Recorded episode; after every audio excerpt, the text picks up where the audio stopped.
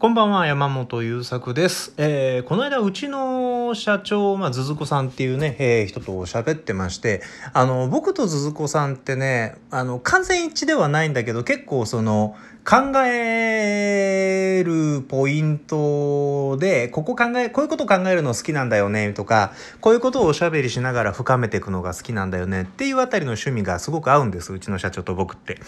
で、この間話してたのが、えーっと、まあ、子育てに関する話なんですよ。で、うちの社長は、あの、女性で子供いないんですね。で、僕は、今、2歳半を回ったのかな。来年の1月に3歳になる息子がいまして、で、彼を育ててると。で、その中で感じること、考えることみたいなことについて、なんかこう、うん、ど、どう、どうということではなく、ポロポロと喋り始めたんですよ。で、まあ、あの、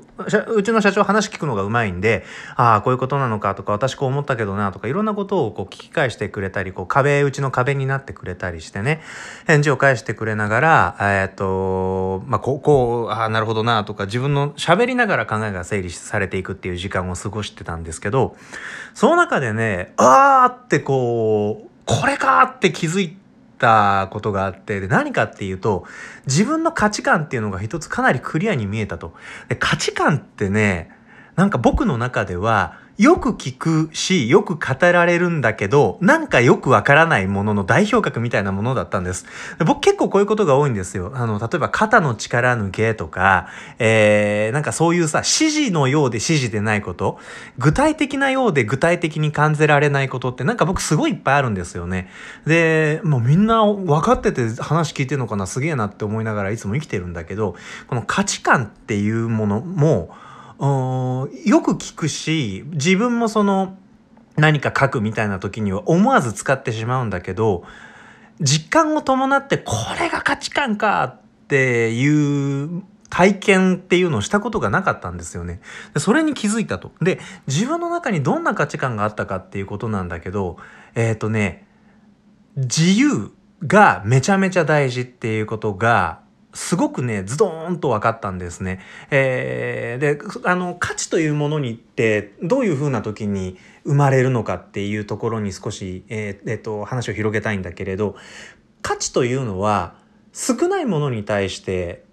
膨らむものなんですよね。その、あるものが少ない、えーで、それを必要としている。そうすると、まあ、需要と供給の関係に近いんだけどさ、あの、欲しいんだけどないものって価値が高いじゃん。で、いらないんだけどたくさんあるものって価値が低いじゃないですか。えーで、そんな風に、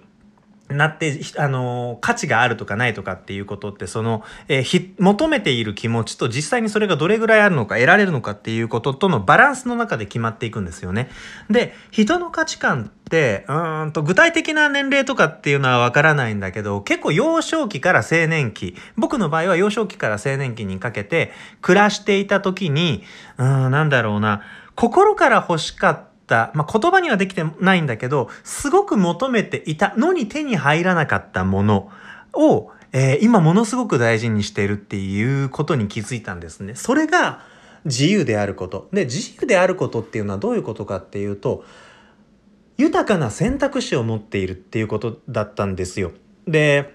僕ね、その、えーっと、一つ前のラジオをアップした時にも、まあ、ついさっき撮ったんだけどさ、一つ前のラジオでも、その、うまくならなくていいよ、うちの音楽教室はって言ってるんですよね。それは、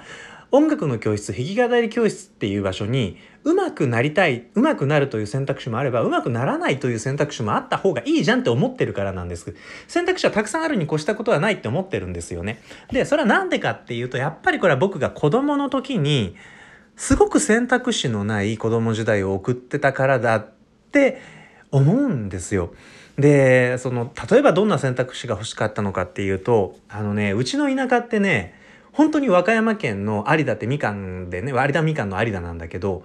ものすごい田舎なんですよ。信号ないの、うちの近所。で、みんな十字路は目配せして空気を読み合いながら曲がり、ガードレールのない車幅いっぱいの山道があり、うんと子供たちは集団下校し暖かい季節には熊が出たから車で登下校しなさいっていうプリントが学校から配られる。そんなとこなんですよ、えーで僕のクラスは僕の時代で1クラス13人。途中で1人出てっちゃって12人になって今はもうえー、中学校で全校生徒7人とか6人とかって言ってたかな、えー、っていうような、ものすごい田舎なんです。で、えっとね、今大阪に住んでたり、ちょっと前まで東京、神奈川にいたりしたからしみじみ思うんだけど、都会ってね、少ない移動で自分の周りの環境が激しく変わるんですよ。今住んでいるところは、うん、そうだね、10分自転車こげばイオンがあるし、えー、あとはなんだ、15分車に乗れば室内遊園地的なところもある。えー、だから、ちょっとの手間と移動で、ものすごく、えー、今と違う、今ここにいる場所と全く違う環境に行けるんですよね。でも田舎って違うの。どこまで行っても山しかないんですよ。で、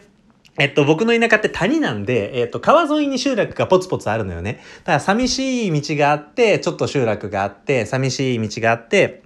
たまに工場があってみたいなところがあのずっと繰り返されるんです。で自転車20分ぐらい走ったらようやく1個目の信号があって、まあ、その信号の近くにあった一番近かったローソンが潰れて 今さらにそこから5分自転車こがなきゃいけなくなってるんだけどとにかくねそのえっと自然は雄大なんですよ。だから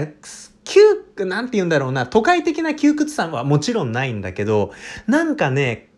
変わらないんですよね、日常が。今日と明日に変化をつけるということがすごく難しいんです。で、まして、クラスの人数少ないでしょ？明日も明後日も明日明後日も怖いあの先輩とも絶対また会って絶対こっちのこと認知されるし、えー、好きなあの子とも会うし、嫌いな人とも会うんですよね。だからもうとにかくね、変化がないということで、その変化を起こすっていうことの選択肢が自分になかったということっていうのがね、あの、今更思えばものすごく息苦しかったなと、しみじみ思うんです。だから僕、大人になって、えっ、ー、と、まあ、物心がついてからというか、ある程度その、まあ、本とかたくさん読んだりしながら、少しずつ、こう、狭い狭い視野をちょっとずつちょっとずつ広げていって、ある時に、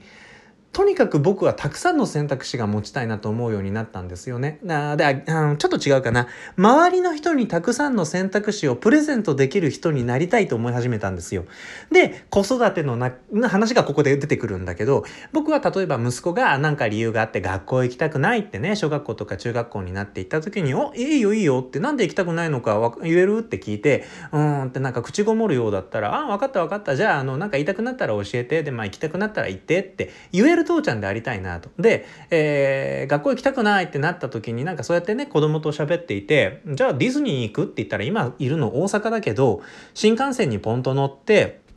舞浜に行ってディズニー遊んで近くのホテル泊まって次の日も遊んでえー、どどうするってなんか C もランドも行っちゃったけど明日どうするっつってあじゃあスカイツリー行って帰るって言ってなんかもう一泊してスカイツリーのてっぺん行って広いな都会東京だなゴミゴミしてるなって言いながら、えー、新幹線乗ってまた帰るみたいなそれをしたいということではないんですよ。そういうことをする選択肢が常にあり、そういう選択をすることができる時間や経済の余裕、ゆとりというのがあるっていうお父ちゃんにすごくなりたい僕がいるんですね。っていうのは、えー、っと、翻って何でも選択ができるということ余裕があるということと、えー、たくさんの選択肢がそこにあることを知っていてそれを選択することができるということで、えー、そういう世界観そういう世界なんだよここは素晴らしいんだよっていうことを息子に対してプレゼンができるということそういうことをねものすごく大事にしてるなっていうことに社長に話聞いてもらってる中で気づくわけなんですよね。でえっ、と、それを次の世代の息子にも伝えたいと思っているし、ギターの弾き語り教室とか、あと、まあ、あの、プライベートで仲良くしてくれる人たちともそういう世界観共有したいなって思ってるんですよね。えー、というだけの話でした、今日は。あの、だから自分の価値観一つ分かってすごく面白かったんだっていう、あの、自分語りでございました。最後まで聞いてくださってありがとうございます。えー、っと、まあ、こんな風に、あの、一つのヒントだと思ってください。なんか子供の頃にすごく欲しくて、でも手に入らなかったこと、そして今、えー、っと、と、人に、こうだといいんじゃないかなって語っちゃいそうになることとか、えっ、ー、と、なんか一生懸命追い求めてるみたいなことが、なんかこうやっぱり一本線でつながるんだなっていう面白さみたいなもので、えー、もしなんかあなたの中にもね、どんなものが一本通ってるかなっていうことに気づけたり、言葉にできてみたりしたらぜひ教えてください。それじゃあ、えー、最後まで聞いてくださってありがとうございました。また次回よろしくお願いします。